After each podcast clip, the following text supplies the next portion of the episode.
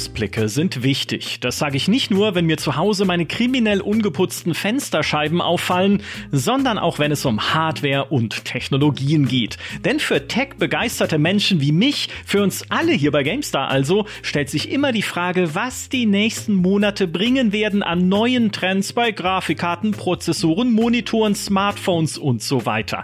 Und das ist ja auch nicht ganz unwichtig für Leute, die vorhaben, sich etwas Neues zu kaufen. Soll ich jetzt zuschlagen oder doch lieber noch warten auf eine bestimmte Neuerung oder die nächste Generation oder so? Was uns 2023 erwartet, darüber wollen wir heute sprechen, nämlich mit zwei Orakeln aus der Redaktion von GameStar Tech. Ich begrüße herzlich meine Kollegin Alana Friedrichs. Hallo. Hallo, schön hier zu sein. Alana und ich haben noch nie miteinander gepodcastet. Das ist eine Premiere. Ich freue mich.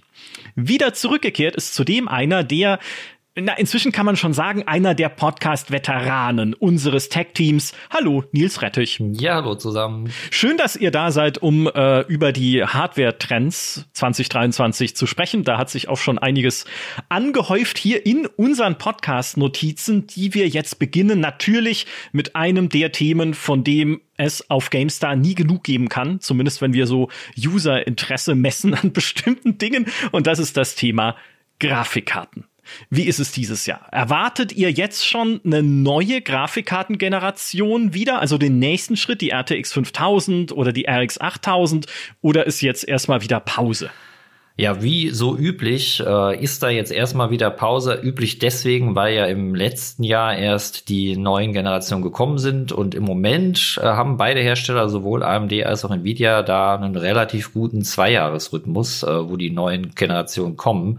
Sprich, sowas richtig Neues ist da jetzt nicht zu erwarten, sondern Ausbau der aktuellen Generationen. Das heißt, mehr RTX 4000 und mehr RX 7000 bei AMD. Also es passiert was auf dem Grafikkartenmarkt, aber jetzt nicht so, ja, bahnbrechend neu. Ob das jetzt vorher bahnbrechend neu war, das ist natürlich nochmal eine andere Frage. Das schneller, höher, weiter Prinzip, das wird auf jeden Fall dann erst mit, übernächstes Jahr quasi, oder 2024, genau. Da ist es dann vermutlich soweit, dass die neuen Generationen kommen. Dieses Jahr noch nicht, genau. Gibt es denn jetzt im Laufe des Jahres neue Modelle, auf die man sich freuen kann? Tatsächlich schon. Also nur weil jetzt keine neuen Generationen kommen, heißt es nicht, dass kompletter Stillstand auf dem Markt ist. Wir hatten ja gerade letztes Jahr vor allem erstmal die High-End-Modelle, die erschienen sind. RTX 4090, RX 7900 XT und XTX. Jetzt kommen dann so langsam die Mittelklasse- und Einsteigerkarten. Also wir erwarten zum Beispiel bei Nvidia, auch wenn da noch nichts offiziell angekündigt ist, dass die RTX 4070 und die 4060 Ti noch in der ersten Jahreshälfte erscheinen sollen. Gerade heute gab es neue Informationen rund um eine RTX 4060, 4050 und auch über eine RTX 4090 Ti, also noch stärkeres Modell wird gemunkelt. Das heißt, da ist noch nicht Schluss, da kommt noch was. Und auch bei AMD gibt es jetzt Gerüchte, die über Navi 32 und Navi 33 GPUs sprechen, also die GPUs, die dann zum Beispiel bei einer RX 7700 zum Einsatz kommen könnten. Mhm. Das heißt, wir haben noch diverse, zumindest Unterschritte und Unteraufteilungen in dem Jahr zu erwarten bei Nvidia und AMD. Wie ist es denn jetzt? Ich meine, das ist ja immer die Frage, wenn wir über Grafikkarten sprechen, wenn ich wenig Geld habe. Und die Dinger werden ja immer teurer, leider. Ja, gerade wenn man sich jetzt anguckt, was eine RTX 4090 oder so kostet. Da kriege ich schon einen richtig schäbigen Kleinwagen für, glaube ich. Also wirklich richtig schäbig. Aber hey, wie ist es denn, wenn ich wenig Geld habe, so um vielleicht maximal um die 500 Euro, wo kann ich denn da momentan hinschauen, um fündig zu werden? Naja, auf jeden Fall nicht bei den aktuellen Generationen. Und das wird wohl auch noch ein Weilchen so bleiben. Also die günstigste RTX 4000, ich glaube, die liegt ungefähr bei knapp unter 1000. Ich müsste gerade nochmal nachgucken, aber das sieht bei AMD auch nicht viel besser aus. Also es kommen zwar, wie Alana ja gerade schon gesagt hat, die Modelle, die jetzt schrittweise günstiger, in Anführungszeichen, und aber natürlich auch langsamer werden, aber das wird noch ein bisschen dauern. Also es könnte sogar, wenn es ganz schlecht läuft, fast bis Ende des Jahres noch dauern, bis man da überhaupt mal was unterhalb von 500 Euro bei den aktuellen Generationen bekommt. Und das ist natürlich schon eine heftige Entwicklung. Also ich kann mich noch sehr gut an die Zeiten erinnern, wo 500 Euro sogar schon für eine High-End-Grafikkarte viel war, ne? Und jetzt sind wir ja schon fast am anderen Ende. Das heißt, die günstigste neue Karte kostet dabei so viel. Also es werden schon noch welche kommen, die auch dann unterliegen, aber das dauert. Heißt, man muss eher bei den alten, in Anführungszeichen, Karten gucken, also bei einer RTX 3000 Generation oder einer RX 6000 Generation, wenn man jetzt wirklich neu kaufen möchte und unterhalb von 500 € landen will. Das ist die traurige Wahrheit, der wir im Moment ins Auge blicken müssen auf dem Markt, ja. Ich habe jetzt gerade tatsächlich nachgeschaut, was für ein Auto ich kriegen würde für 1.800 bis 2.000 €, was man momentan bezahlt für eine 4090. Es geht. Bisschen ältere Semester. Lasst uns nicht aufhalten mit alter Hardware. Es hat mich nur interessiert jetzt einfach. Und weiterschauen zum nächsten Trendfeld oder zum nächsten Hardware-Themenfeld. Und das sind die guten alten Prozessoren. Wir haben ja letztes Jahr ein Jahr gehabt, das vollgepackt war mit dem Intel Raptor Lake, mit Ryzen 5800X3D, mit der Ryzen 7000er Serie. Geht es dieses Jahr so weiter oder schippern wir jetzt mal in ruhigere Gewässer, was diese Prozessorschwemme angeht? Also wenn man das letzte Jahr als Standard ansetzt, dann könnte man dieses Jahr vielleicht sogar schon von einem langweiligen Prozessorjahr sprechen. Also die Gewässer werden auf jeden Fall ruhiger. Es erscheinen neue Prozessoren, das schon. Aber dass wir jetzt so eine Flut an neuen Modellen und vor allem auch so einen Kampf zwischen Intel und AMD wie letztes Jahr sehen, das vermutlich nicht.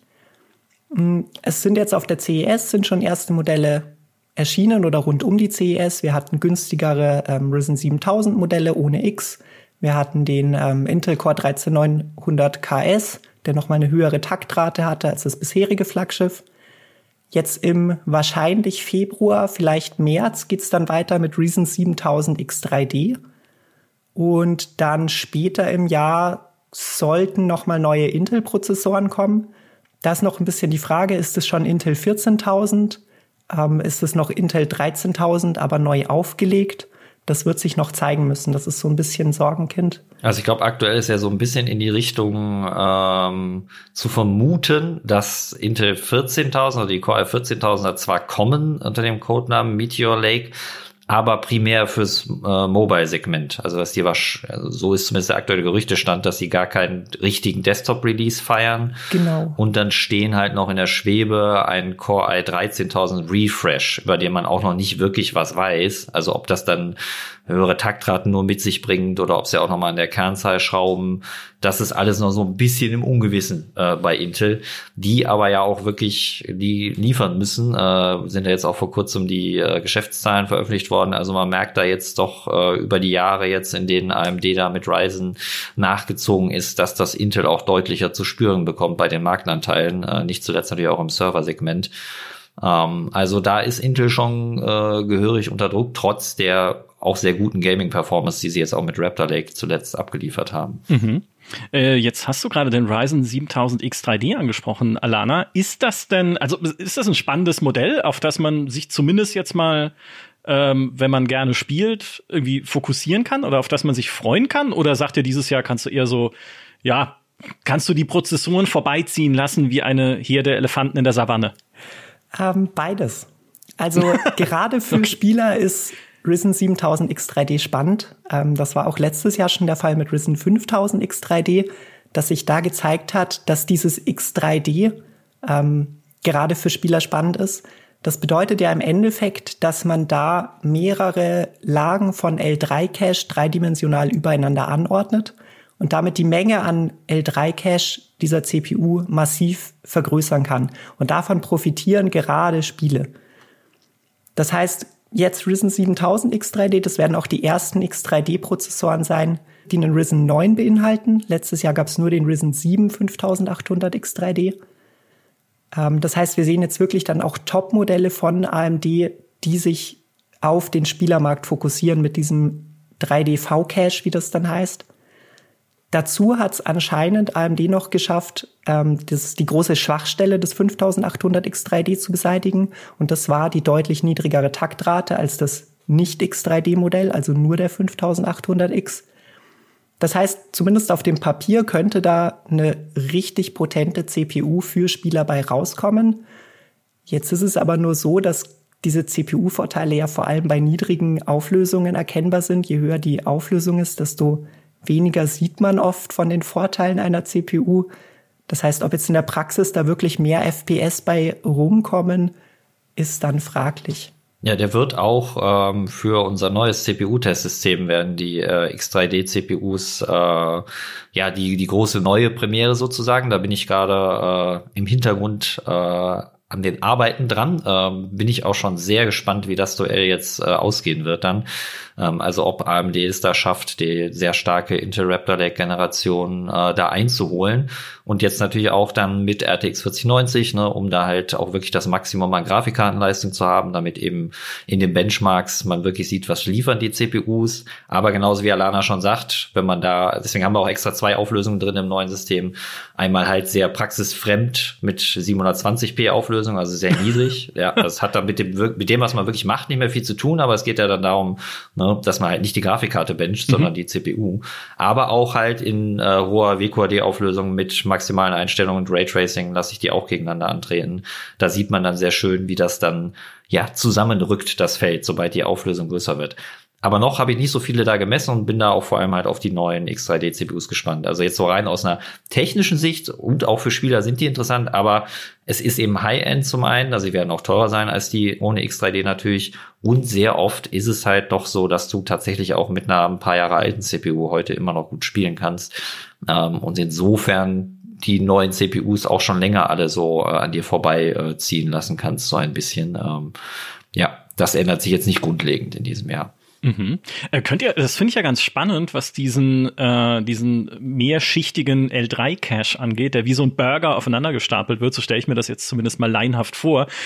Könnt ihr konkreter sagen, wie sich der in Spielen bemerkbar machen könnte? Also jetzt mal, ne, natürlich nicht in wie viele FPS exakt und wie viel Prozent mehr Performance, aber welche Vorteile könnte das denn haben? Also ist es generell eine bessere Performance oder merke ich das irgendwie an anderen Dingen dann beim Spielen? Ja, das ist schon primär auf die Performance bezogen und es ist auch so, dass das nicht bei jedem Spiel gleich viel bringt. Also das variiert dann auch wieder relativ stark. Mhm. Ich meine, es ist generell so, das merkt man auch an Techniken wie Direct Storage, was auch für hohe Datenraten vor allem wichtig ist und auch bei den Grafikkarten. AMD hat ja auch mit dem Infinity Cache zum Beispiel bei den Radeon GPUs legen sie auch viel Wert auf großen Cache. Also es geht im Prinzip immer darum, möglichst schnell auf das zugreifen zu können, was das Spiel gerade braucht, um die Bilder darzustellen. Und da hilft es eben, wenn ich diesen L3-Cache, wo man halt sehr schnell an die Daten sozusagen rankommt, wenn der größer ist. Aber dann kommt es halt wieder sehr auf den Einzelfall an, ne? Welche Daten brauche ich genau, wie viele. Deswegen ist der Performance-Gewinn auch von Spiel zu Spiel eben unterschiedlich, wie ich schon sagte. Aber es hat sich eben beim Ryzen 5800 X3D schon gezeigt, dass es grundsätzlich sogar auch noch was ist, wovon Spiele in vielen Fällen sehr profitieren können. Also ich muss gestehen, ich weiß die Zahlen jetzt nicht mehr ganz genau. Ich glaube, es war sowas wie 10-15% vor einem vergleichbaren 5800er ohne den Cache. Okay. Bin ich jetzt nicht 100% sicher, aber das ist natürlich schon was im CPU-Umfeld ist das ein sehr großer Performance-Unterschied durch eine solche Technik. Zum Vergleich mal, wenn man das nimmt, was bei CPUs ja lange Zeit so mit das Wichtigste war, eben immer die Taktrate. Und es gab so das Duell, so wer kommt höher bei den Taktraten. Wir sind da ja jetzt in Bereichen schon von weit über 5 Gigahertz und da machen die Taktraten dann gar nicht mehr so einen großen Unterschied. Also da bist du, wenn du deine CPU übertaktest, kannst du vielleicht 1, 2, 3, 4, 5% rausholen. Auf jeden Fall eher einstellig als zweistellig. Und da ist so eine neue Technik, die 10-15% bringt oder je nach Spiel vielleicht sogar auch mal mehr, schon bemerkenswert, ja. Na, das klingt ja immerhin nicht komplett uninteressant dann, was da bei AMD gerade passiert. Wie ist es bei Intel? Bei Intel 14.000, wenn es denn dann so heißt, bei Meteor Lake, ist der aus technischer Sicht auch spannend, gerade für Spielerinnen und Spieler? Auf jeden Fall. Also wenn Intel Meteor Lake dieses Jahr noch erscheint, dann ist es da vielleicht sogar noch extremer als bei AMD, dass das aus technischer Sicht spannend ist und dann fraglich ist, was es in der Praxis wirklich bringt. Und zwar ist es so, dass Intel mit Meteor Lake auf ein sogenanntes Chiplet-Design wechseln möchte. Das kommt bei AMD schon seit ein paar Jahren zum Einsatz, ist jetzt bei Intel aber neu. Und im Endeffekt kann man sich das so vorstellen, bisher sind bei Intel die ganzen Kerne auf einem einzigen sogenannten monolithischen Die untergebracht. Und der erfüllt alle Aufgaben, die diese CPU so erfüllen muss. Und jetzt mit einem Chiplet-Design splittet man das auf. Also man hat nicht mehr einen einzigen Die, der für alles zuständig ist, sondern man hat dann den CPU-Die, auf dem sind dann die großen P- und die kleinen E-Kerne untergebracht, der macht dann die klassischen CPU-Aufgaben. Man hat einen eigenen GPU-Die, auf dem dann die Grafikkerne untergebracht sind. Und dann noch weitere Dies, man hat einen I/O-Die, der im Endeffekt hauptsächlich für die PCIe-Schnittstelle zuständig ist. Also es wird alles so ein bisschen granularer. Und das ist ein technischer Fortschritt, zum einen deswegen, weil man jeden dieser Dies einzeln optimieren kann. Also man muss nicht mehr das Komplettsystem, diesen einen monolithischen Die verbessern, sondern man kann auch mal nur am CPU-Die, nur am GPU-Die schrauben und den auf seine spezialisierte Aufgabe optimieren. Und der zweite große Vorteil ist, wenn so ein Die kaputt ist, dann musste man bisher den kompletten monolithischen Die wegwerfen. Dann war quasi das ganze Ding unbrauchbar und musste durch einen anderen ersetzt werden. Das ist natürlich gerade bei der Produktion ein großer Kostenfaktor. Jetzt, wenn der GPU-Die nicht funktioniert, ja gut, dann tauscht man halt den GPU-Die aus. Dann kann aber der CPU-Die und der I/O-Die und der SoC-Die, die können dann alle noch übernommen werden. Das hieße ja dann, dass diese Prozessoren auch günstiger werden könnten, wenn die Produktion nicht mehr so viel Abfall produziert. Oder Intel wird reicher. Ne, ja, letzteres. Ja, wahrscheinlich, ja. Ja, schade.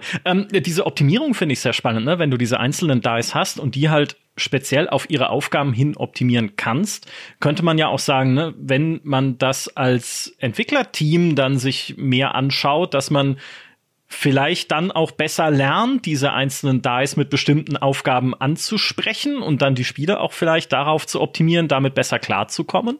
Ja, das ist eher schon was für den internen Aufbau der CPU relevant ist, jetzt weniger. Also Entwickler werden da nicht so direkt irgendwie Vorteile von haben. Ist auch ein Schritt für Intel sicher für die Zukunft. Ich glaube, sie haben einfach bei AMD gesehen, das funktioniert gut und das funktioniert vor allem auch im Serversegment gut, wo ja jetzt, wenn man rein auf die Umsätze geht, ist das ja das wesentlich relevantere Feld für AMD und für Intel. Gaming ist eher so ein bisschen Prestige, was auch noch dazu kommt. Ist nicht unwichtig, aber klar, bei Riesenfirmen und Serverfarmen, da stecken ja ganz andere Dimensionen noch dahinter. Das also ist eher so ein wichtiger Schritt, den Intel jetzt gehen musste, glaube ich. Deswegen auch Meteor Lake wahrscheinlich, obwohl es nur im Mobile-Segment kommen könnte, trotzdem eben für Intel wichtig, weil man jetzt eben diesen Wechsel wieder wagt. Wird dann auch wieder übrigens einen neuen Sockel mit sich bringen. Da sind wir ja bei AMD ein bisschen verwöhnter. Also der AM4-Sockel hat ja doch ein paar Jahre durchgehalten. Und mit dem neuen AM5-Sockel für die Ryzen 7000 CPUs wird es bestimmt auch so bleiben. Bei Intel müssen wir im Moment zwei Generationen hält so ein Sockel aktuell so ungefähr bei Intel und dann brauchst du schon wieder ein neues Mainboard. Ist aber zum Glück ja nicht so schlimm, weil, wie wir ja schon gesagt haben, so oft brauchst du auch keine neue CPU, erst recht als Spieler nicht unbedingt. Also insofern wird das so ein bisschen wieder relativiert, ja. Mhm.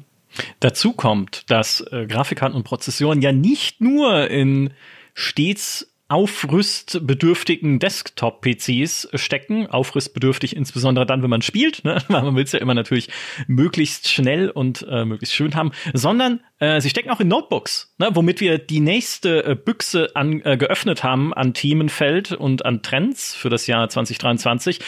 Wie sieht's denn im Notebook-Bereich aus? Wird's da spannender als auf dem Desktop-Markt? Zum Glück ja, was daran liegt, dass die Hersteller doch eigentlich immer noch erstmal ihre, also zumindest im Grafikkartenbereich vor allem, die Desktop-Modelle ankündigen und das heißt, später kommen dann die Notebook-Modelle und genauso ist es jetzt auch bei den aktuellen Generationen von AMD und Nvidia. Sprich, beide haben jetzt auf der CES Anfang des Jahres neue Notebook-Grafikkarten angekündigt, eben einmal auf Basis von Nvidia RTX 4000 und dann einmal auf Basis von Radeon RX 7000. Also das ist schon, da wird sich viel bewegen dieses Jahr im Notebook-Bereich. Ich persönlich finde auch Notebooks sehr spannend, weil sie halt mittlerweile doch immer besser einen kompletten Desktop-PC ersetzen können. Also konnten sie früher auch schon, aber auch mit dem flexiblen Einsatz, so dass man sie auch leise und schnell haben kann, durchaus also performant in Spielen, dass man im Convertible das Ding dann auch mal als Tablet benutzen kann. Und also da ist schon, ich finde das sehr cool, aber man gibt natürlich potenziell noch mal ein bisschen mehr Geld aus. Also die Mobilität ist dann schon natürlich gerne auch mal ein bisschen teurer. Ich meine, aber gut, Desktop-PCs kriegt man jetzt auch nicht nachgeschmissen gerade. Also von daher, ich glaube so während der ganz schlimmen Hochphase war das sogar teilweise so, dass man da lieber sich ein Notebook gekauft hat, als die Grafikkarten so extrem teuer waren. Weil da teilweise, glaube ich, dann die Händler die Preise schon vorher ausgemacht waren und dann konnten die Dinger günstiger noch verkaufen. Naja, aber lange Rede, kurzer Sinn, da passiert einiges und das wird auch durchaus spannend, ja. Um das kurz vielleicht zwischenzufragen, spielt denn Intel da irgendwo noch eine Rolle mit ihren Grafikkarten? Weil die haben ja die ARC-Grafikkarten letztes Jahr neu gestartet quasi, ne? Also sind wieder ins Grafikkartengeschäft eingestiegen. Am Desktop allerdings mit eher schwachen Modellen, die jetzt auch für uns keine große Rolle gespielt haben, insbesondere bei GameStar. Aber es hieß dann so, oder das schallte zumindest an meine Laienohren, ja, aber vielleicht ist ihr Ziel eher, sich halt bei so Budget- oder schwächeren Notebooks zu etablieren mit den mobilen Versionen dieser Grafikchips erstmal, um so diesen Markt erstmal anzuvisieren und dann halt jetzt Generation für Generation zu schauen, wie sie das Ganze weiter optimieren können. Aber spielt Intel eine Rolle auf diesem Notebook-Grafikkartenmarkt? Intel spielt da auf gewisse Weise sogar eine sehr große Rolle, weil also in vielen CPUs sind ja integrierte Grafikeinheiten drin. Also man hat ja nicht in jedem Notebook eine dedizierte Grafikeinheit. Und das sind dann in sehr vielen Fällen sind das dann Intel-Grafikeinheiten. Also insofern haben sie da auch schon jahrelange Erfahrung, ein Stück weit. Aber natürlich eben nicht, wie du ja gerade schon sagtest, im Grafikleistungssegment. Oder da sind sie eben neu jetzt letztes Jahr eingestiegen mit den ARC-Grafikkarten, die es auch für Notebooks natürlich gibt. Aber eine Rolle spielen, es kommt natürlich ein bisschen darauf an, wie man es definiert. Also relevant sein kann Intel schon, preislich auch, je nachdem, was sie halt genau noch bringen und wie sich das weiterentwickelt. Aber sie haben eben das Problem, dass sie noch nicht auf einem Treiberniveau von AMD und Nvidia liefern können. Das hat sich schon gebessert, aber das sorgt halt dafür, dass du so eine gewisse Wundertüte leider bei den Grafikkarten hast. Also, dass dir passieren kann, dass ein älteres Spiel vor allem dann doch deutlich schlechter mit deiner 300, 400 Euro Grafikkarte läuft, ne? Und das ist natürlich was, da muss man sich drauf einlassen können, wollen als Käufer, wo man natürlich verstehen kann, wenn viele erstmal sagen, nee, da bleibe ich doch lieber bei AMD und Nvidia. Aber mittelfristig, langfristig könnte sich das schon ändern. Das kommt ja immer auch sehr darauf an, man weiß bei Intel ja auch nie so ganz genau, wie lange bleiben sie jetzt am Ball. Gab auch schon Gerüchte darüber, dass die ganze Grafikkartengeschichte schon wieder im Sande verlaufen soll. Hat Intel natürlich dementiert. Muss man mal abwarten. Also ich würde es hoffen, dass es sowohl im Notebook als auch im Desktop-Segment so bleibt, dass wir einen dritten Mitspieler haben, weil es einfach so ist. Mehr Konkurrenz bedeutet für uns oft gerne mal günstigere Preise und einfach ein Geschäft, das mehr in Bewegung ist. Aber das ist wirklich schwer vorherzusagen. Ich weiß ja, Alana, wie du das einschätzt, ob du da mehr Potenzial für Intel siehst oder das schon konkretere Hoffnungen hast sozusagen. Ja, ich glaube, das Potenzial ist da. Die Frage ist, ob Intel das schafft, das zu nutzen. Also wenn sie es richtig spielen, dann haben sie im Endeffekt die breite Masse von Notebooks, die auf ihre CPUs setzen, das so hinzubekommen, dass die besonders gut mit auch dedizierten Intel-Grafikkarten zusammenarbeiten. Also die Chance ist da. Die Frage ist, schafft Intel das so umzusetzen, dass sie das dann auch nutzen können? Mhm. Und ich denke, es wird auch dieses Jahr im Notebook-Segment, also gerade für Spieler jetzt werden schon weiterhin erstmal AMD und Intel, Nvidia-Grafikeinheiten am wichtigsten bleiben, wobei man auch dazu sagen muss, was AMD bis jetzt angekündigt hat, ist auch eher so Mittelklasse maximal, von der Performance her jetzt. Also sie haben ja jetzt während sie im Desktop ja mit dem Navi 31 gestartet sind, also der sehr schnelle Chip, sind fürs Notebook jetzt Navi 32 und 33, glaube ich, angekündigt. Je höher die Zahl bei den AMD-Chips, desto niedriger die Leistung. Das verwirrt in die Richtung, aber so ist es. Und bei Nvidia, die haben wir die ganze Produktbandbreite quasi schon angekündigt. Also es wird ja die RTX 4090, 4080, 4070, 4060 und 4050. Also da ist schon quasi, was im Desktop noch fehlt, von oben bis unten sind die schon alle angekündigt. Und soll auch, glaube ich, ab Februar kommen die, glaube ich, auch schon in den Handel. Aber da ist halt der große Haken, dass du nie genau weißt, was du kriegst. Weil diese Grafikkarten von ihrer Bezeichnung her zwar ein Grundpotenzial haben, aber es kommt dann immer darauf an, wie viel Last bzw. wie viel Energieaufnahme der Notebook-Hersteller jeweils erlaubt. Da gibt es relativ große Schritte, die Nvidia offiziell zur Verfügung stellt, den Notebook-Herstellern. Das heißt, eine RTX 4090 kann im Endeffekt, oder 4080 kann langsamer sein als eine RTX 4070, je nach Notebook. Das ist für Käufer leider etwas, was auch schon bei der letzten Generation so war, wo man halt dann genau hingucken muss, wie viel Watt darf die denn schlucken, die Grafikkarte? Weil wenn das halt stark begrenzt ist, damit es halt ein effizienteres Gerät ist und vielleicht auch ein leiseres, dann sinkt aber halt auch die Performance. Also da muss man auch in Zukunft bei den neuen RTX-Notebooks genau hinschauen. Aber Nvidia hat zumindest die größere Bandbreite schon an neuen Chips, also sowohl für High-End als auch für Einsteiger und Mittelklasse angekündigt, genau. Könnt ihr schon abschätzen, wie sich dieses Jahr bei den Notebooks die Preise entwickeln werden? Voraussichtlich nach unten. Man hört immer wieder davon, dass gerade noch ältere Modelle viel bei den Händlern, bei den Herstellern rumliegen und die Regale natürlich dann leer werden müssen. Die Vorgängergenerationen müssen weg und das drückt natürlich die Preise nach unten. Was man jetzt aber nicht erwarten darf, Nils hat es vorhin ja schon erwähnt, ist, dass man jetzt einen Notebook irgendwie deutlich günstiger bekommt als vergleichbare Desktop-Hardware. Also da werden sich die Preise vielleicht annähern oder stärker annähern als bisher. Aber es ist jetzt nicht so, dass man da jetzt irgendwie das Hardware-Stäbchen überhaupt schlagen kann. Aber ich denke, es könnte schon tatsächlich, wenn man halt einen RTX 3000 Notebook kauft, dass man da einen guten Preis im Laufe des Jahres bekommen könnte. Eben weil halt dann die neuen Geräte jetzt kommen, die RTX 4000 dann natürlich erstmal, höhere Zahl ist immer besser, ne? Also fast immer, haben wir schon wieder gesehen.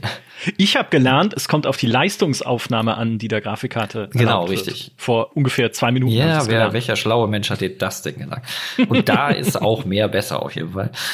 Ja, also das könnte durchaus interessant werden. Und wie gesagt, ich finde auch, Notebooks haben echt ihre Daseinsberechtigung da, auch als kompletter ist das Gerät, was du halt für alles benutzt. Aber hat natürlich auch seine Vor- und Nachteile, so ist es jetzt nicht. Aber da ist es auch ein bisschen wie im Desktop-Segment, auch mit dem Abverkaufen. Das hat ja auch seinen Grund, dass wir noch keine, oder dass Nvidia so langsam die neuen Grafikkarten bringt, ne? Also RTX 3000, da war es noch so, kann ich mich gut erinnern, da hatten wir Anfang des Jahres, also der Release-Zeitraum war ähnlich. Da hatten wir aber Anfang des Jahres damals auch schon eine RTX 3060 Ti, glaube ich. Die kam, glaube ich, Anfang dann des Jahres vor 2 Jahren. Jetzt einmal gab man bei einer 4070 Ti. Es gibt halt auch noch sehr viele RTX 3000 Desktop-Karten, die auch noch verkauft werden müssen. Also da funktioniert die Gesetze der Marktwirtschaft doch immer ähnlich. Und man will erstmal verkaufen, was man noch hat, den alten. Ja, alter Plunder. Ja, Plunder. Stimmt ja nicht. Es sind ja immer noch gute Grafikkarten. Haben wir auch schon, also ne, wirklich, wenn jemand günstiger kaufen will, man kann ja auch sehr gut eine RTX 3000 Grafikkarte kaufen. Muss sich halt immer für einen selber lohnen, ne, dass man auch, der Sprung groß genug ist, kommt dann immer halt drauf an, ne, welche Karte habe ich jetzt, welche Auflösung spiele ich und so weiter. Aber die sind immer noch eine gute Option, sowohl RTX 3000 als auch RX 6000. Ja. Und das wird im Notebook-Bereich genauso gelten weiter. Sehr schön. Ein Thema, das auch immer sehr angesagt ist, wenn wir auch Leute fragen, hey, über welche Themen sollen wir denn hier zum Beispiel in diesem Tech-Podcast sprechen, sind die guten alten Monitore, die Displays. Was wird sich denn in dem Bereich dieses Jahr tun? Viel tatsächlich. Also während es jetzt bei der PC-Hardware eher ruhig ist, können wir da 2 neue Technologien gleich erwarten, die sich vermutlich dieses Jahr so ein bisschen durchsetzen. Und das ist dahingehend ganz witzig, weil die so ein bisschen unterschiedliche Denkschulen aufmachen über Gaming-Monitore. Okay. Also wir haben auf der einen Seite OLED und wir haben auf der anderen Seite Mini-LED, die beide jetzt dieses Jahr so aufkommen könnten, auch im Monitorbereich. Und Mini-LED sind im Endeffekt von der Technik her ähnlich wie die bisherigen Makro-LEDs, die man in Monitoren gefunden hat, aber kleiner. Das heißt, man hat deutlich mehr Mini-LEDs in einem Monitor, was natürlich auch bedeutet, dass der Monitor zum einen deutlich heller leuchten kann. Das heißt, man kriegt da Werte jenseits der 1000 Nits. Und gleichzeitig erlauben es diese kleineren LEDs auch, dass man deutlich besseres Local Dimming hat. Also, dass man die einzelnen Zonen des Monitors, die Helligkeit besser regulieren kann, feiner regulieren kann. Vielleicht so zum Vergleich, bei einem Makro-LED-Monitor sprechen wir von ein paar 100 Dimming-Zones. Bei Mini-LED sind wir teilweise bei jenseits der 2000 Dimming-Zones. Das heißt, es wird heller und es wird besser einstellbar, wo genau es jetzt hell ist. OLED auf der anderen Seite, also organische LEDs, zeichnen sich vor allem dadurch aus, dass sie sehr schwarz werden können. Also da lässt sich jede einzelne LED, das heißt selbst imitierend, das heißt jede einzelne LED lässt sich an- und ausschalten. ohne die umliegenden LEDs da quasi mit reinzuziehen. Und damit kann man ganz genau bestimmen, wo möchte ich jetzt ein Schwarz haben, und das ist dann auch ein sehr tiefes Schwarz. Das heißt, eben OLED zeichnet sich durch seine starken Schwarzwerte aus, durch seinen dadurch auch schönen Kontrast, also man kriegt sehr kontrastreiche Farben. Und dann muss man sich, wenn man bereit ist, das Geld für eine der beiden Technologien in die Hand zu nehmen, so ein bisschen entscheiden, möchte ich jetzt ein besonders helles Mini-LED-Display oder möchte ich ein besonders kontrastreiches und mit schönen Schwarzwerten ausgestattetes OLED-Display? Ha, aber teuer sind sie beide. Definitiv, ja. Also das ist schon was. Also es gibt ja schon die ersten Mini-LED- und OLED-Monitore, sind halt noch relativ wenige, aber man merkt Schritt für Schritt, die Hersteller wollen mehr von denen bringen und es sind auch mehr angekündigt für das Jahr. Aber da reden wir halt schon oft von einem vierstelligen Kaufpreis, je nach Modell und Größe. Ist aber natürlich was, was sich sehr lohnen kann. Ich glaube, das werde ich auch schon mal in dem einen oder anderen Podcast gesagt haben, wie groß der Unterschied ist, den ein Monitor machen kann in verschiedener Hinsicht. Also sowohl was die Breite angeht, also das Seitenformat, ne, hört auf in 16:9 zu spielen, spielt in 32:9. Sehr gut. Und natürlich auch die Bildqualität und OLEDs, die gibt's ja schon seit Ewigkeiten im TV-Bereich, aber halt fast nie im Gaming-Bereich. Und jeder, der halt einen OLED-Fernseher zu Hause hat, der wird natürlich auch sagen, das Bild ist erstmal, der Unterschied ist schon krass, wenn man das zum ersten Mal sieht, so ein OLED-Display, dieses richtig schwarzes Aus ist halt aus, ne? Da leuchtet halt nichts mehr, ne? Das ist halt einfach, das ist ein beeindruckendes Bild. Ich glaube auch unser geschätzter Chef David Hallmann, der hat sich jetzt, glaube ich, frisch einen OLED-Monitor gekauft und liegt uns schon in den Ohren damit, dass wir die Dinger doch gefälligst mal, hat er freundlich formuliert, testen sollen. Machen wir sowieso. Aber das ist schon was, was deinen PC-Alltag und auch den Gaming-Alltag stark verändern kann. Und da kann es sich auch aus meiner Sicht wirklich lohnen, mal zu sagen, okay, ich gebe jetzt mal was Vierstelliges aus. Ist natürlich immer noch viel Geld, will ich jetzt gar nicht sagen, na klar. Aber man hat ja oft auch lange von so einem Monitor was, ne? Also ich würde mal schätzen, ich weiß nicht, Micha, wir hatten irgendwann mal gesprochen. Wie lange hattest du deinen Monitor da auf deinem Schreibtisch stehen? Da war da irgendwas, oder? Vertue ich mich jetzt mit irgendeinem alten Monitor? Ja, ich hatte jahrelang denselben Monitor, bis ich mich irgendwann mal durchgerungen habe, einen damals relativ günstigen neuen 4K-Monitor zu kaufen. Nicht mal mit hoher Herzzahl oder sowas, aber schon allein das ändert alles. Ich war jahrelang so ein Apostel des Mantras, wofür brauche ich einen neuen Monitor? Ich sehe doch alles, ne, auf meinem alten 1080p Display. Aber nee, ein neuer Monitor ist eine neue Welt tatsächlich. Je nachdem, wie groß das Upgrade ist natürlich. Ja. Absolut. Ja. Kann er definitiv sein. Ja. Also lege ich euch sehr ans Herz, den Zuhörern und Zuhörerinnen, schafft euch neue Monitore an, wenn eure alt ist. Natürlich nicht andauernd. Nicht jedes Jahr, nicht jede Woche. Nein, das lohnt sich nicht. Smartphones, da kannst du das machen. Nein, brauchst du auch nicht. Da kommen wir ja gleich noch zu. Richtig. Sollst du auch nicht machen. Naja, genau. Anderes Thema. Wohl wahr, aber ich meine, es gibt ja so ein paar, ich sag mal, Trends/Hypes im Bereich Monitore, die zumindest letztes Jahr heiß herumgereicht wurden, wo man jetzt aber gar nicht mehr weiß, sind die überhaupt noch heiß? Wie zum Beispiel 8K-Displays. Spielt das noch eine Rolle? Ja, man hat ja schon auf der CES gesehen, da ist schon deutlich weniger passiert in Sachen 8K-Fernseher und das spielt auch im PC-Gaming-Monitorbereich nach wie vor gar keine Rolle. Nvidia wirbt zwar immer noch bei den Grafikkarten so ein bisschen halbgar mit 8K-Performance, also bei der RTX 4090 haben sie das auch gemacht. Ich hab's mir auch nicht nehmen lassen, Cyberpunk mir schon in 8K anzugucken mit einer 4090. Schaut euch gerne das Video an. Aber das sind dann eher so, ja, theoretische Geschichten. Es ist zwar sicherlich so, wenn du einen Monitor hast, der groß genug ist, und du jetzt nicht so weit weg von dem sitzt, dann kann bestimmt 8K auch großartig sein. Aber es ist halt immer die Frage, wie sehr lohnt sich das und was für Material kriege ich. Am PC ist es zum Glück einfach, 8K-Auflösung in Spielen einstellen, das ist nicht das Problem, wenn du ein passendes Gerät hast oder eben per Downsampling.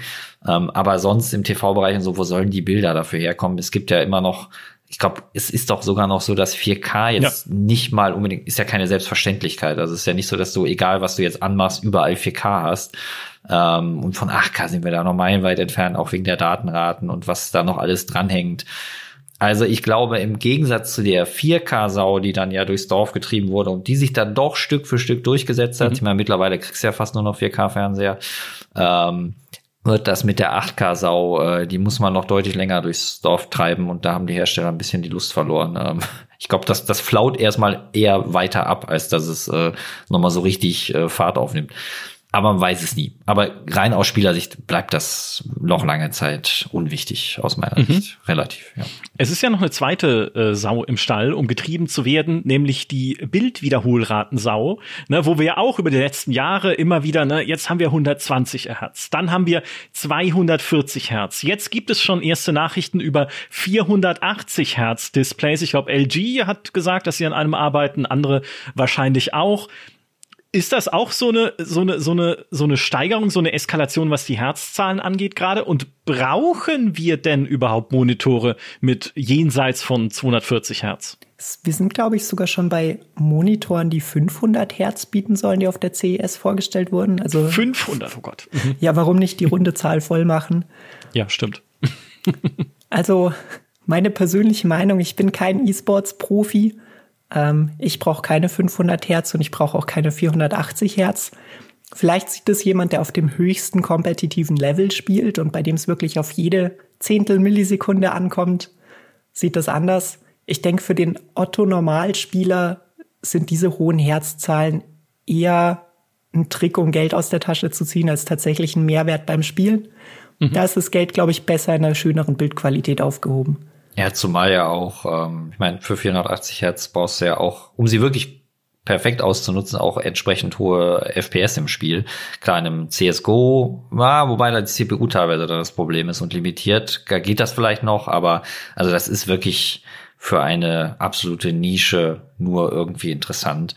Und ich weiß auch nicht, ob es da dann nicht fast auch schon mehr, ja, wie soll man sagen, Schlangenöl ist vielleicht zu viel gesagt, aber ich glaube, so richtig messbar, ja, jetzt spiele ich besser und mache mehr Headshots oder was auch immer, da wird schon, glaube ich, schwierig. Kann ich mir kaum vorstellen. Ich meine, klar, ich bin auch kein Profi, kein E-Sportler, also so richtig beurteilen kann ich es jetzt nicht. Mir fiel schon ein bisschen schwer, von 120 zu 240 Hertz noch so wirklich einen Unterschied zu spüren.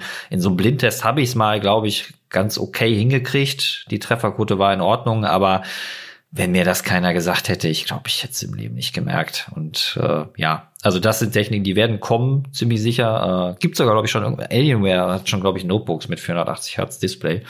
Aber ja, das wird nicht wichtig sein. Ich halte mich von all diesen höheren Herzzahlen fern, seitdem ihr mir gesagt habt, oder beziehungsweise manche Leute aus unserem Tech-Team mir gesagt haben, naja, wenn du dann mal 120 Hertz Monitor gehabt hast, willst du nie mehr zurück, ne, weil es halt so flüssig ist. Und dann, ich denke mir dann, bevor ich das ausprobiere und nicht mehr zurück wollen würde, probiere ich es lieber erst gar nicht aus, weil dann habe ich zumindest diesen Druck nicht. Ja, genau. Du verpasst dann aber was. Jedes Mal sagst du mir das und jedes Mal sage ich, ich bleibe eisern dabei. Das ist wie zu sagen, ich kaufe mir nichts Teures zu essen. Ich kaufe mir jetzt keine richtige Pizza im Restaurant, sondern Tiefkühlpizzen, sonst merke ich noch, dass ich Tiefkühlpizzen eigentlich gar nicht mag. Oder so. So bin ich bei Herzzahlen auf Monitor. Ich brauche deine Adresse, damit ich heimlich den Monitor austauschen kann und dann. Ich dachte, dass du Pizza vorbeibringen kannst. Kann ich ja auch gut bringen. Ja.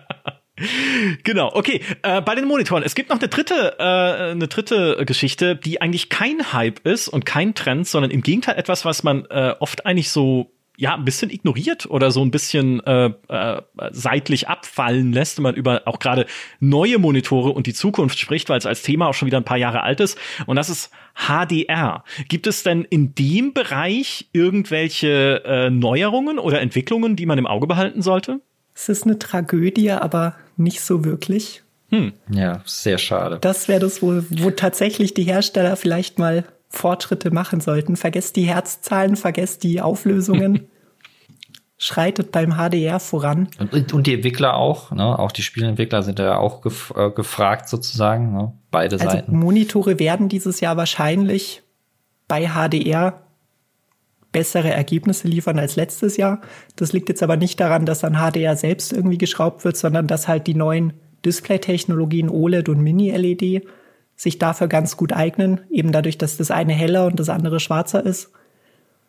Aber beim HDR selber sieht's mau aus. Ja, also es ist, genau, also ich meine, man muss jetzt ja auch an der die Grundidee von HDR, wie du auch schon sagst, Micha, das ist ja keine neue Technik in dem Sinne. Bei HDR hapert es dann Also hat es in der Vergangenheit vor allem auch im PC-Bereich an ja schlechtem Umgang mit dem Begriff gehapert, ne? Also Hersteller haben Sachen HDR genannt mit eigenen Begriffen, die kein HDR waren, die den Namen nicht verdienten. Du brauchst halt vor allem, ne, wie Alana schon sagte, eine hohe Helligkeit und eine hohe Schwarzwerte, damit es gut umgesetzt werden kann, damit es auch überzeugend aussieht.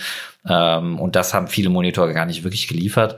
Und dann kommt natürlich auch hinzu, wie sieht es auf der Spieleseite aus? Also wie viele Spiele unterstützen gutes HDR? Das ist auch, also sagen wir mal, wenn HDR wirklich gut gemacht ist, dann kann das einen riesigen Unterschied machen. Also es ist wirklich auch da, dass das kann so beeindruckend aussehen, wenn du halt auf einmal wirklich in einem dunklen Raum stehst, wo irgendwie von draußen die Sonne reinscheint, und das sieht halt ungefähr so aus, wie es in echt aussieht. Nicht ganz, aber im Vergleich zu dem, was du jetzt auf einem normalen Otto-Normal-Bildschirm, ich wiederhole mich mit normal, aber ihr wisst, was ich meine, auf dem Standard-LCD-Bildschirm siehst, sie liegen da Welten dazwischen. Also es sorgt wirklich allein das, meiner Erfahrung nach, du wirst halt tiefer ins Spiel gezogen. Ne? Die viel zitierte Immersion, die kommt auch bei sowas wie HDR potenziell richtig gut raus. Aber hast halt ein bisschen das Henne-Ei-Problem. Sehr viele Leute haben halt keinen Monitor, auf dem gutes HDR darstellbar ist. Warum soll ich dann als Entwickler viel Zeit da reinstecken, in meinem Spiel gutes HDR reinzupacken? Weil du willst ja dann, dass beides gut aussieht. Ne? Sowohl das Spiel ohne HDR als auch das mit. Und das ist, glaube ich, gar nicht so einfach für die Entwickler. Und da befürchte ich, ja, ob da irgendwann noch mal der große Sprung kommt im Monitorbereich. Ja, mal gucken. Vielleicht, wenn jetzt dann wirklich viele Leute OLEDs oder so haben. Aber das wird noch dauern, befürchte ich. Mhm. Das ist echt sehr schade. Mhm. Wir werden es erleben. In ferner Zukunft vielleicht. Und an dieser Stelle schließen wir doch mal das Kapitel PC-Hardware, schieben den klobigen alten PC zur Seite und widmen uns einem Gerät, das uns so nah ist wie kein anderes, kann man heutzutage sagen, weil wir es alle in der Hosentasche haben. Und das ist das Smartphone. Was erwartet uns denn im Jahr 2023 im Smartphone-Bereich? Ja, also jetzt gerade, oder wir sind kurz vor der Vorstellung von Samsungs Galaxy S23-Serie. Also wenn ihr das hier hört, dann wurde sie schon vorgestellt. Ist natürlich immer ein großes Thema, Samsung Galaxy, weil es halt einfach im Android-Bereich sicherlich das mit Abstand am weitesten verbreitete Gerät ist.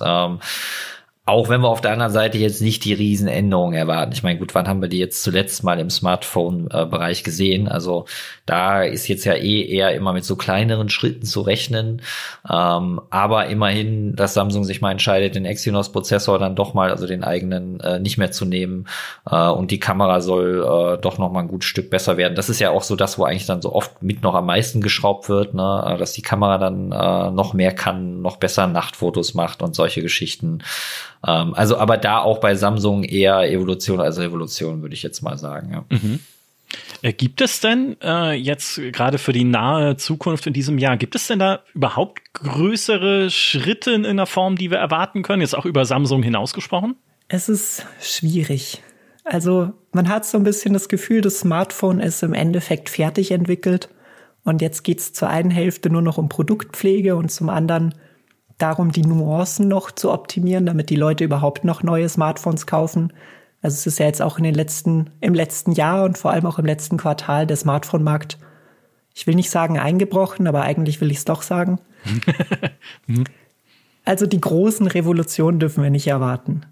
Stattdessen, wir haben jetzt im Ende Februar dürfte Xiaomi das Xiaomi 13 bzw. 13 Pro vorstellen.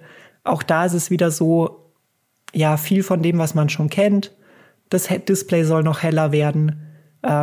Es soll vielleicht ein bisschen weniger Werbung vorinstalliert werden. Und alles andere soll so ein rundum sorglos Paket sein. Aber jetzt auch nichts, wo ich sage, oh, da stehe ich nachts auf, um mir die Vorstellung noch mal anzuschauen, wenn ich es nicht müsste. Weil wirklich viel tut sich dann doch nicht. Beim iPhone 15 dann in der zweiten Jahreshälfte wahrscheinlich auch eher so in dieselbe Richtung. Also das, was letztes Jahr dann das große Hype-Feature war, die Dynamic Island, wird es dieses Jahr wahrscheinlich für alle iPhone-Modelle und nicht nur für die Pro-Modelle geben. Das Pro Max soll ultra heißen und soll einen Titanrahmen bekommen und soll adaptive Tasten bekommen, die nicht mehr tatsächlich physisch eingedrückt werden. Aber es fühlt sich alles irgendwie so an, als wären die großen Revolutionen dieses Jahr nicht drinnen. Mhm. Ich weiß nicht, ob da irgendwie, wir haben letztes Jahr mit Nothing einen neuen Mitbewerber gesehen auf dem Smartphone-Markt, der vieles nochmal neu gedacht hat, der dieses, wie heißt das, Glyph, jetzt weiß ich den ganzen Namen nicht mehr, aber genau, das schöne Leuchten auf der Rückseite eingeführt hat und nochmal so ein bisschen neu gedacht hat, was Smartphone sein kann. Die werden jetzt dieses Jahr wahrscheinlich kein neues Smartphone vorstellen, aber da könnte man auf längere Zukunft vielleicht damit rechnen, dass da nochmal größere Würfe kommen. Für das allgemeine Smartphone habe ich irgendwie wenig Hoffnung gerade. Oh, das ist tragisch. Ja, es ist ja auch schwierig, klar, muss man ja, ich meine, ja, irgendwo hat es dann doch seine Grenzen, ne? Wo ein Computer, der ein Display ist, der halt Sachen macht im Alltag, die sich auch nicht immer grundlegend ändern, ne? Also ich glaube, da wird es auch wirklich schwierig, noch so kreativ zu werden. Abseits jetzt dann Foldables und so, die halt noch sehr teuer sind, ne? Mhm. Ist da noch so ein Bereich. Das stimmt. Bevor wir weiterrennen, vielleicht auch zum nächsten Bereich, was ist denn das Dynamic Island, was letztes Jahr da das große Feature der iPhones war? Im Endeffekt ist es ein schwarzer Bereich auf dem Display. Das ist sehr unromantisch. Nach weniger als es ist. Mhm. Apple hat ja immer noch diese sehr typische Einkerbung im Display, wo die Kamera sitzt. Und das war die Jahre davor eher so ein bisschen ein Manko, was öfter auch mal in der Kritik stand. Und Apple hat jetzt das aber zur Tugend gemacht und hat da im Endeffekt diese schwarze, runde Leiste drumherum gefertigt, die sich dynamisch erweitert oder verkleinert und auf der dann Inhalte dargestellt werden können. Also zum Beispiel die Musik, die gerade läuft oder Nachrichten, die eingehen. Das verdeckt einerseits so ein bisschen diese Kameralinse auf der Vorderseite und ist andererseits dann eben auch ein neues Feature, was man da ja recht sauber in das Display rein integriert hat. Okay, ich frage deshalb, weil ich die Vorstellung neuer iPhones immer verfolgt habe, inzwischen aber nicht mehr, auch weil ich mir geschworen habe, mein iPhone 8 in Grund und Boden zu reiten und nicht zu wechseln. Mal gucken, wie lange es noch geht. Es zeigt schon echt klare Schwächen inzwischen. Diablo Immortal, ja, brauchst du ihm gar nicht mitkommen und so. Also es geht noch, aber ja. Ist vielleicht besser. Ja. Sie sollen mehr Handys mit Tastatur wieder rausbringen. Das möchte ich auch eigentlich muss ich auch versuchen, in jedem Podcast unterzubringen, dass ich mein Handy mit Tastatur liebe und dass es mehr davon geben wird. Ja, okay. Wird aber auch älter. Legends of Runeterra läuft immerhin noch. Da bin ich, naja, aber Legends of Runeterra läuft doch auf dem Display deines Kühlschranks oder so, von dem Smart-Kühlschrank. Ja, schon. Aber mein Anspruch ist ja schon gering. Okay. Deswegen. Bleiben wir. Sie müssen ja gar nicht viel bieten, ja. Bleiben wir bei den Smartphones. Es wird kein iPhone SE dieses Jahr mehr geben, also das kostengünstigere Modell. Wenn ich jetzt wenig Geld habe und mir trotzdem ein neues Smartphone leisten möchte, gibt es denn Dinge, auf die ich mich auch 2023 freuen kann oder zumindest Hersteller, die ich da im Auge behalten sollte? Gibt's auf jeden Fall. Also wenn man jetzt unbedingt bei einem iPhone bleiben möchte, dann muss man sich wahrscheinlich bei älteren Modellen umschauen, eben weil es dieses Jahr kein SE gibt. Aber gerade im Android-Bereich könnte das dieses Jahr sogar relativ spannend werden. Da war jetzt, gerade wenn man außerhalb von den chinesischen Herstellern schaut, die letzten Jahre Samsung vor allem mit seiner Galaxy A-Serie sehr stark vertreten. Also gerade das Galaxy A53 hat für einen vertretbaren Preispunkt eigentlich alles geboten, was man sich von einem Smartphone wünschen kann. Vielleicht hätte man ein bisschen stärkeren Prozessor verbauen können, aber dafür bekommt man dafür eben auch ein sehr sparsames Smartphone, was ewig hält. Da wird jetzt wahrscheinlich noch im Frühjahr der Nachfolger des Galaxy A54 erscheinen. Auch wieder vor allem Produktpflege, eher kleinere Änderungen. Soll ein bisschen kleiner werden als der Vorgänger. Spannend wird dann, wenn Google im Sommer voraussichtlich sein Pixel 7a vorstellt, weil das tatsächlich einen deutlichen Sprung nach vorne machen könnte. Wir könnten hier das erste Mal für die A-Serie 90-Hertz-Display sehen. Wir könnten Wireless Charging sehen. Alles Sachen, die der A-Serie bisher gefehlt haben, die nur den normalen und den Pro-Modellen vorbehalten waren. Und damit rückt Google gefährlich nah an die A-Serie von Samsung ran. Das heißt, wir könnten so Ende der ersten Jahreshälfte ein wirkliches Duell sehen, ob sich Google oder Samsung so die Mittelklasse sichern können. Das dürfte sehr spannend werden. Okay, sehr interessant. 90 Hertz Display, das lehne ich natürlich ab, aus Prinzip. Ihr wisst jetzt warum. Ihr habt vorhin schon einen anderen Trend erwähnt, der jetzt in den letzten Jahren sich schon etabliert hat allerdings als fester Bestandteil vieler Produktpaletten, nämlich die Foldables, diese faltbaren Smartphones mit auch einem faltbaren Display. Gibt es da irgendwas Neues, was uns erwartet dieses Jahr? Also zum einen könnte es halt sein, dass Google sich mit dem Pixel Fold auch in den Markt hineinwagt. Ich glaube, so über kurz oder lang werden es wahrscheinlich alle Hersteller machen, dass sie auch irgendwie ein Foldable dabei haben. Samsung, die da mit so die ersten waren oder zu den ersten gehörten, gerade bei den großen Herstellern, wird da natürlich weiter dagegen halt mit neuer Hardware und die weiter verbessern wollen. Das Z Fold 5 soll dann auch eine glatt gebügelte Falz haben und die Kamera wieder verbessert werden. Hauptproblem ist und bleibt halt natürlich bei den Foldables, die sind halt so extrem teuer. Sind ja Handys ja sowieso schon, aber Foldables ja noch mal ein Stück mehr. Klar, man kann es irgendwo jetzt einerseits verstehen, da es jetzt eine relativ neue Technik ist und natürlich das schon noch mal andere Anforderungen an die Produktion stellt, wenn man da was falten können soll. Aber das ändert ja jetzt nichts dran für mich als ja möglicher Käufer, dass man da doch ganz schön tief in die Tasche greifen muss. Würde sich auch nicht ändern, wenn Apple ein iPhone Fold rausbringt. Aber dieses Jahr wahrscheinlich eher noch nicht. Wird eher, wenn dann eher erstmal mit dem iPad Fold tatsächlich gerechnet, als mit dem iPhone Fold. Ich persönlich hatte auch noch gar keins in der Hand, bin aber mal sehr gespannt. Also ich höre durchaus auch gute Sachen. Es ist ja im Tech-Umfeld, klar, alle Tech-YouTuber und wir haben ja auch schon welche getestet und so. Schon was, was durchaus auch als ganz cool wahrgenommen wird, aber ist es halt den Preis wert. Ich weiß nicht, Alana, hattest du schon eins auch selber in der Hand, ein Foldable? Ich hatte testweise Foldables in der Hand. Und ich sehe den Mehrwert auf jeden Fall. Ich glaube, dass das eine sinnvolle Erweiterung von der üblichen Smartphone-Palette und dem üblichen Smartphone-Formfaktor sein kann. Vor allem jetzt gar nicht die klassischen Folds oder Foldables, sondern das, was Samsung unter anderem mit der Flip-Serie gemacht hat. Also so ein Aufklapp-Smartphone. Ja. Gerade dann gut, wenn man jetzt nicht die größten Hosentaschen hat. Mhm. Aber nee, für den Preispunkt sehe ich tatsächlich den Mehrwert nicht. Ich tue mir schon schwer, bei zum Beispiel der Galaxy S-Serie zu vertreten, warum ich jetzt 1.000 Euro für ein normales Smartphone ausgeben soll. Warum soll ich dann noch mehr für ein Foldable ausgeben? Ja, ich kann mich noch gut erinnern, ich habe mal Promotion für Smartphones gemacht. Was? Das habe ich bestimmt auch schon mal in einem Podcast erwähnt. Ach, ist mir neu. Nee, noch nicht. Ist lange her. Der erste Tag war fürchterlich. Ich stand, weil du stehst halt den ganzen Tag nur, ne? Weil da kannst du dich nicht wirklich hinsetzen im Mediamarkt, auch nicht als Mitarbeiter. Oh Gott, tat mir die Beine weh. Naja, zumal ich ja auch sonst nur am Rechner gehockt habe und statt zu studieren Counter-Strike gespielt habe. Aber das ist ein anderes Thema. Und da gab es, ich weiß nicht mehr, wie es hieß, aber es gab einen Hype um dieses Smartphone. Das war nicht ein Foldable wie die jetzt, aber du hattest an der Seite so eine Taste, mit dem das automatisch aufgeklappt ist.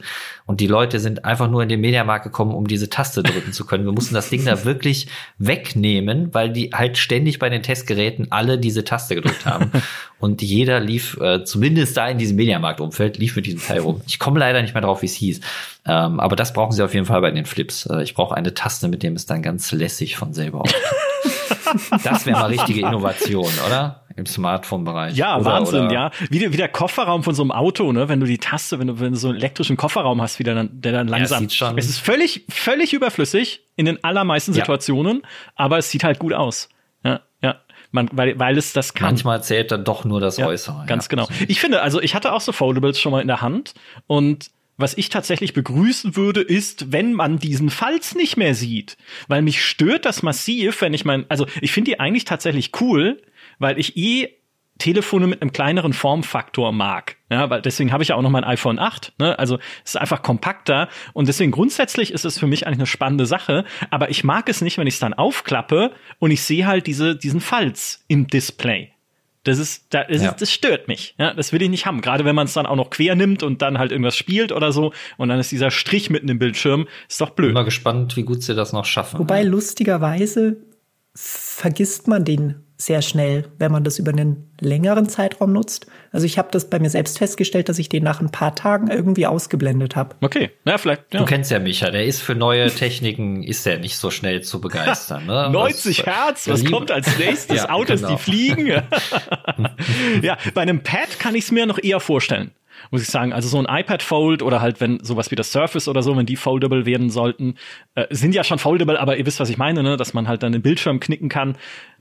da würde es für mich auch mehr Sinn ergeben, weil ich ja dadurch, dass es ein größerer Bildschirm ist, gerade bei so einem iPad Pro oder so, hätte ich ja dann die Möglichkeit, auf beide Bildschirmhälften auf komplett unterschiedliche Dinge zu legen. Ne, dann ist halt die eine, wie jetzt schon auch, ne, dann ist halt die eine Hälfte meine Tastatur oder die eine Hälfte ist irgendwie meine E-Mails und die andere Hälfte ist irgendwie mein normaler Desktop in Anführungszeichen mit den App-Icons oder sowas. Dann ist dieser Falz auch okay, weil er ja zwei Bereiche meines Arbeitsfeldes sozusagen trennt. Das könnte ich für mich noch eher verargumentieren dann. Aber ich bin auch komisch, da muss ich dazu sagen, was Hardware angeht. Sind wir alle. So, letzter Bereich für diesen Podcast über die Hardware-Trends, Hardware- und Tech-Trends 2023 ist das Thema, oder da fassen wir ein bisschen was zusammen, sind die Themen Smart Home und künstliche Intelligenz. Ja, zwei Sachen, die uns viel umtreiben. KI natürlich jetzt seit einigen Monaten am allermeisten deshalb, weil sich das ganze Internet füllt mit ChatGPT-Gesprächen, über die wir uns alle wundern und manchmal auch ein bisschen lustig machen. Aber es ist natürlich eines der großen Hype-Themen gerade, künstliche Intelligenz und Smart Home an sich auch da, weil immer mehr Leute sich irgendwelche Smart-Home-Sachen in die Wohnung reinstellen und gerne hätten, dass das alles gut miteinander kommuniziert und funktioniert. Und es gibt ja einen neuen Smart-Home-Standard, nämlich Matter, der letztes Jahr gestartet ist. Habt ihr ein bisschen Einblick darin, ob der erstens überhaupt schon ankommt? Also funktioniert das? Und oder müssen wir dem jetzt auch noch 2023 geben, damit er richtig funktionieren wird? Ich behaupte mal, er kommt 2023 an. Mhm. Also er ist auf dem Weg, er ist noch nicht da, aber die Straße ist freigeräumt und es wird hoffentlich keine Unfälle geben. Das heißt, 2023 wird Matter unser aller neuer Smart Home Standard. Also es war, bei Grafikkarten würde man vielleicht sagen, es war letztes Jahr ein Paper Launch. Mhm. Also es wurde relativ ohne großes Brimborium wurde angekündigt, so Matter 1.0 ist jetzt da. Und ab sofort fangen wir an mit dem Zertifizieren. Das heißt aber natürlich auch, dass man erstmal überhaupt nichts kaufen konnte, was tatsächlich auch Meta kann. Und die Hersteller haben dann nach und nach angefangen, erste Produkte zu zertifizieren oder schon erschienene nach und nach nachzurüsten. Das heißt, es war alles noch so ein bisschen in der Waage. Jetzt auf der CES haben wir gesehen, dass zumindest bei den Herstellern das Interesse an Meta sehr groß ist. Also mindestens jeder zweite, wenn nicht sogar noch mehr, haben irgendwie in irgendeiner Form Meta angekündigt oder schon Meta-Geräte vorgestellt oder angekündigt, wann Meta-Geräte vorgestellt werden sollen. Also ich glaube stark daran, dass Meta dieses Jahr kommt. Einfach da deswegen, weil es zum einen den Mehrwert für den Nutzer hat und zum anderen das Interesse von den Herstellern da ist. Es gibt noch so ein paar Hürden. Das eine ist natürlich, dass Meta noch nicht alle Smart-Home-Geräte zertifizieren kann. Vielleicht, um das so ein bisschen zu erklären, Meta ist im Endeffekt eine gemeinsame Sprache für Smart-Home-Geräte, damit auch Geräte unterschiedlicher Hersteller überhaupt miteinander kommunizieren können. Und dann muss man natürlich erstmal so einen Sprachwortschatz für die verschiedenen Geräte schaffen. Und für zum Beispiel Saugroboter oder Kameras gibt es diese gemeinsame Sprache bisher noch nicht. Mhm. Da soll jetzt alles halbe Jahr soll ein neues Update kommen, das eben neue Produktgruppen einbindet. Aber das dauert natürlich noch eine Weile. Und dann haben wir noch so ein bisschen das Problem, dass Hersteller manchmal das nur so ein bisschen halbherzig angehen. Also wir haben das zum Beispiel bei Amazon, bei den Echo-Geräten gesehen, dass man da angekündigt hat, dieses und jenes Produkt kann jetzt Meta, aber es kann nicht alles, was Meta eigentlich bietet. Da wird so ein bisschen die Frage sein, gehen die Hersteller wirklich die komplette Strecke, bauen Meta voll ein oder versuchen sie da so ein bisschen Abkürzungen zu schlagen? Hm. Auch das, ne, werden wir erleben. Sehr spannend auf jeden Fall, was in dem Bereich passiert. Ich bin ja immer noch der größte Advokat eines Fensterputzroboters, denn was ich in der Einleitung gesagt habe, ist wahr. Erstens hasse ich Fensterputzen und zweitens, es wäre doch schön, wenn das mir irgendein technisches Ding abnehmen könnte, aber ich glaube, so weit sind wir noch nicht, dass irgendwas wie so eine Spinne auf dem Haus rumkriecht und die Fenster sauber macht. Ich glaube, das gibt's schon. Echt? Ich wollte gerade sagen, ich glaube, so Sachen, aber ob die dann gut funktionieren, ist eine andere Frage. Das gibt's tatsächlich. Ich habe bei, wie heißt das denn, diese Testsendung da, wo Hot oder Schrott, kennt das jemand? Ich würde gerne Nein sagen, aber ja, ich kenne es. Ja, sehr gut. Ich meine, oder ich weiß nicht, ob es da war, aber bei irgendwas in der Art haben die mal tatsächlich einen Fensterputzroboter, meine ich. Also Roboter ist zu viel gesagt. Das war ein Gerät, das so auf die Scheibe flatscht und das dann von selber hoch und runter fährt und das Ding sauber macht. Hat aber, wenn ich mich recht entsinne, eher leidlich funktioniert. Also ich kann dir leider keine Hoffnung machen, dass sich das schnell für dich erledigt hat. Ja, es macht nichts. Ich warte auch gerne. Und stimmt, es gibt diese Dinger, jetzt wo du sagst, die wie so ein Putzerfisch dann so an der Scheibe sich so entlang nuckeln, die man so dran setzt und die dann sich so, aber das ist ja nicht das, was ich möchte. Ich möchte einen Roboter, der in mein Haus kommt und selbstständig so, zu den Fenstern läuft und die sauber macht. So damit und kocht und das ist dann die nächste Stufe, genau, meine Robot-Maid, die dann auch für mich kocht und alle anderen Sachen für mich erledigt. Damit das funktionieren kann, braucht es aber bessere künstliche Intelligenz. Wenn das mal keine elegante Überleitung war. Respekt. Ha, was sagt ihr? Also ist natürlich ein Feld, in dem sich sehr viel bewegt momentan. Ne? ChatGPT habe ich schon erwähnt. GPT-4, der Nachfolger der KI, auf der ChatGPT basiert, was ja GPT 3.5 ist von OpenAI, soll noch dieses Jahr kommen. Ne? Es soll angeblich noch mal mächtiger sein als ChatGPT 3 oder 3.5.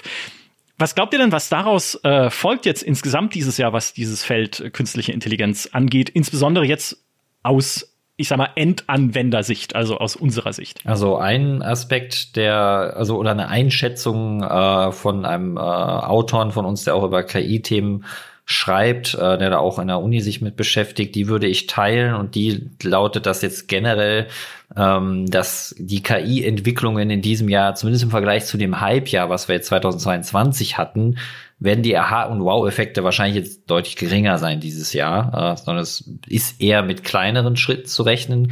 Die können natürlich trotzdem wichtig sein und das Ganze ist nochmal raffinierter machen oder bessere Antworten oder eine neuere Datenbasis oder was auch immer. Oder bei den Bild-KIs, sowas wie Midjourney oder DALL-E oder so, dass die Qualität einfach nochmal besser ist, dass man weniger Bilder hat, wo offensichtlich Sachen nicht stimmen. Aber da ist jetzt eher nicht davon auszugehen, dass da jetzt der Riesensprung rein von der Entwicklung kommt, jetzt nochmal in diesem Jahr. Ich bin da selber auch sehr gespannt, weil ich habe das auch, es ist einfach beeindruckend, wenn man da sieht, was das kann, und da es jetzt ja quasi 2022 so auf die Allgemeinheit losgelassen wurde, kommt da natürlich sehr viel bei rum, was einen doch erstmal von den Socken haut. Aber ich finde auf der anderen Seite auch im Detail merkt man es dann doch immer wieder. Also man hat so, vor allem jetzt auch bei ChatGPT, zumindest so wie ich es bis jetzt genutzt habe, ich habe dann doch relativ oft habe ich irgendwie so gemerkt, da fehlt irgendwie noch ein bisschen die Seele, also in den Antworten. Und das ist, glaube ich, was noch ein bisschen länger dauert. Ich weiß, werde ich ein bisschen poetisch. Vielleicht ist es auch Wunschdenken, weil ich nicht ersetzt werden möchte, aber das könnte auch sein. Stimmen-KIs, doch, Microsoft hat doch auch schon, glaube ich, ne, da gab es auch eine Nachricht, dass die irgendwie mit einer 10 Sekunden Stimmenprobe von einem schon irgendwie die eigene Stimme imitieren können. Vielleicht verwechsel ich gerade was, aber 3 Sekunden waren es, ja, noch schlimmer. Dann braucht man mich ja nicht mal hier für einen Podcast. Ach hey, naja. Ist hoffentlich noch lange hin. Ich muss mir kurz was notieren. Redet ihr ruhig weiter. Nils durch KI Microsoft ersetzen. Anschreiben. Ja, genau, Microsoft anrufen. Bill Gates anrufen. So, ja, definitiv ein spannendes Feld. Ja, auch ein spannendes Feld natürlich in rechtlicher Hinsicht, wo wir gerade viele und wahrscheinlich noch zunehmende Auseinandersetzungen sehen, was eine künstliche Intelligenz eigentlich darf und was sie auch vielleicht nicht darf. Nicht nur, ob es da, wenn es darum geht, ob ein KI-Anwalt vor Gericht verhandeln darf, was ja geplant war, dann geht es jetzt aber doch wieder nicht, ne, weil dann die Justizbehörden gesagt haben, wenn ihr das macht, sieht's aber zappenduster aus, ja. Also nicht nur in dieser Hinsicht, sondern natürlich auch, weil gerade Bilderstellungs-KIs beispielsweise trainiert wurden mit Gemälden, mit Artworks von echten Menschen, ne? Also mit Material, was echte Künstlerinnen und Künstler irgendwie erstellt haben, die dann jetzt wiederum dagegen natürlich zu Felde ziehen, dass sie benutzt werden, um eine KI zu trainieren, die dann neue Bilder generiert auf Basis ihrer Arbeit. Da gibt's auch schon erste Klagen gegen solche Bilderstellungsgeneratoren wie Stable Diffusion. Also ich glaube, wären viele interessante rechtliche Auseinandersetzungen sehen dieses Jahr. Nicht, dass das alles abschließend geklärt werden wird, weil immer, wenn irgendwas Neues kommt, gibt es lange rechtliche. Ich meine, selbst das Internet, ja, das wir jetzt ja auch schon seit ein paar Jahren haben, hat immer noch Bereiche, in denen es ungeklärt ist manchmal, was jetzt genau, wer hier recht hat oder wer nicht. Nichtsdestotrotz, also das wird dieses Jahr sicherlich ein Feld bleiben. Und was ihr hier mir noch in meine Notizen geschrieben habt, das habe ich noch nie gehört, was 2023 groß rauskommen könnte im Bereich künstliche Intelligenz, sind die Nerfs. Genau. Ich weiß, also Nerf habe ich schon mal gehört, aber in völlig anderem Zusammenhang. Was ist das? Ja, es geht nicht um die Nerf Blaster, die man vielleicht kennt, sondern es geht um sogenannte Neural Radiance Fields. Das ist jetzt eigentlich nichts Neues. Also Nvidia hat, glaube ich, letztes Jahr im März schon eine Technologie in die Hinsicht vorgestellt, Instant Nerf, mit der sich das umsetzen lässt. Im Endeffekt geht es darum, dass man mehrere 2D-Bilder schießt und eine KI dann anhand dessen einen dreidimensionalen Raum erstellt. Mhm. Und während wir, also da stimme ich Nils ganz zu, bei Bild- und bei Sprach-KIs jetzt wahrscheinlich dieses Jahr nicht den Hype sehen werden, den wir jetzt vielleicht letztes Jahr gesehen haben, könnte Nerfs dieses Jahr noch so ein bisschen so eine Blütezeit bevorstehen. Wenn dann beispielsweise ein Anbieter kommt und sagt, wir machen es möglich, dass ihr 10 Fotos von eurer Wohnung schießt und wir erstellen daraus ein 3D-Modell für Wohnungsbesichtigungen beispielsweise. Mhm. Ja, unbedingt auf den Artikel klicken zum KI-Ausblick 2023 auf gamestar.de. Da ist auch ein Tweet mit drin, mit einem Video, das genau das zeigt. Und ich habe erst mir das Video angeguckt, bevor ich wusste, worum es genau geht, und dachte, ja, okay, die fahren ja halt durch eine Wohnung, was ist daran jetzt so spannend? Und dann halt, wenn du weißt, okay, das ist nur aus ein paar Bildern entstanden, dann denkst du schon, oh, okay, das ist cool. Vielleicht auch für Spieleentwicklung, was heißt vielleicht, klingt spontan nach was, was auch in der Spieleentwicklung sehr, sehr cool sein könnte. Aber das ist natürlich auch noch weit in die Zukunft gedacht. Aber sieht schon beeindruckend aus. Also das fand ich schon. Ja, ich meine, so weit in die Zukunft gedacht ist das doch gar nicht, weil wenn man überlegt, was bei Fotogrammetrie jetzt schon gemacht wird, ne, also im Prinzip ja. Sachen fotografiert aus mehreren Blickwinkeln und dann im Computer ein 3D-Modell rausgerechnet, das ist ja dann die nächste Stufe dessen vielleicht. Einfach besser, schneller, klarer. Und hey, wenn es das anwendbar gibt, könnt ihr gar nicht gucken, wie schnell wir dann ein 3D-Modell der GameStar-Büros einfach so hochladen. Zum Angucken. Leider jetzt immer leerer, wobei so langsam füllen sie sich ja wieder mit den Corona-Bestimmungen, genau. Sonst vor einem Jahr wären sie immer noch sehr leer gewesen. Aber ja, das möchte ich auch gerne sehen. Zumal ich ja jetzt hier im Homeoffice in Essen sitze. Dann würde mir das helfen, wieder näher an euch dran zu sein. Ein Stückchen Heimat für dich, Nils. Ja, genau. Ja.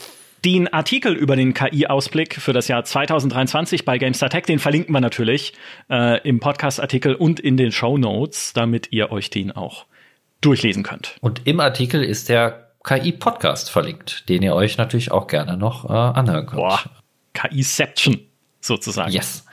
Das war ein Überblick über die Hardware- und Tech-Trends für dieses Jahr. Und ein Themenbereich hat gefehlt. Und ich weiß, dass es euch spätestens jetzt, wenn ihr es nicht schon gemacht habt, in den Fingern juckt, einen flammenden Kommentar zu schreiben, darüber auf gamestar.de und zu sagen, wie könnt ihr die Virtual Reality, Augmented Reality und Mixed Reality vergessen. Und Extended Reality gibt's da auch noch. Ja, Extended Reality ist ja dann sozusagen XR ist ja das Zusammenfassende für alles sozusagen.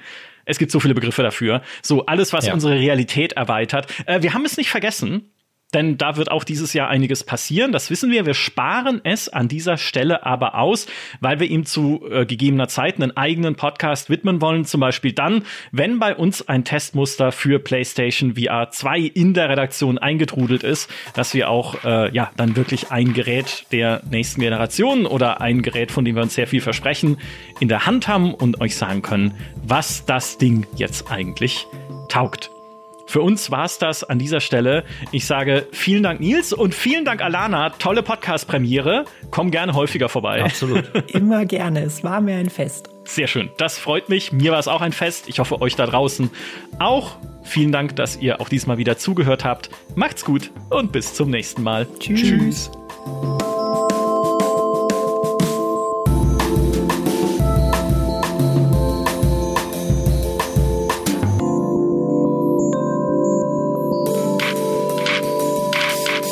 Every year, one thing is always predictable. Postage costs go up. Stamps.com gives you crazy discounts of up to 89% off USPS and UPS services, so your business will barely notice the change. Stamps.com has been indispensable for over 1 million businesses just like yours. It's like your own personal post office. No lines, no traffic, no waiting. Sign up with promo code PROGRAM for a 4-week trial plus free postage and a free digital scale. No long-term commitments or contracts. That's Stamps.com code PROGRAM. Hallo True Crime Fans, hier spricht Katharina von True Crime Austria. Bei uns im Podcast hört ihr monatlich eine Recherche zu einem echten Kriminalfall aus Österreich. Und in der neuesten Folge sind es sogar mehrere. Tirol, Herz der Alpen, hat uns die Geschichte von Pauli erzählt.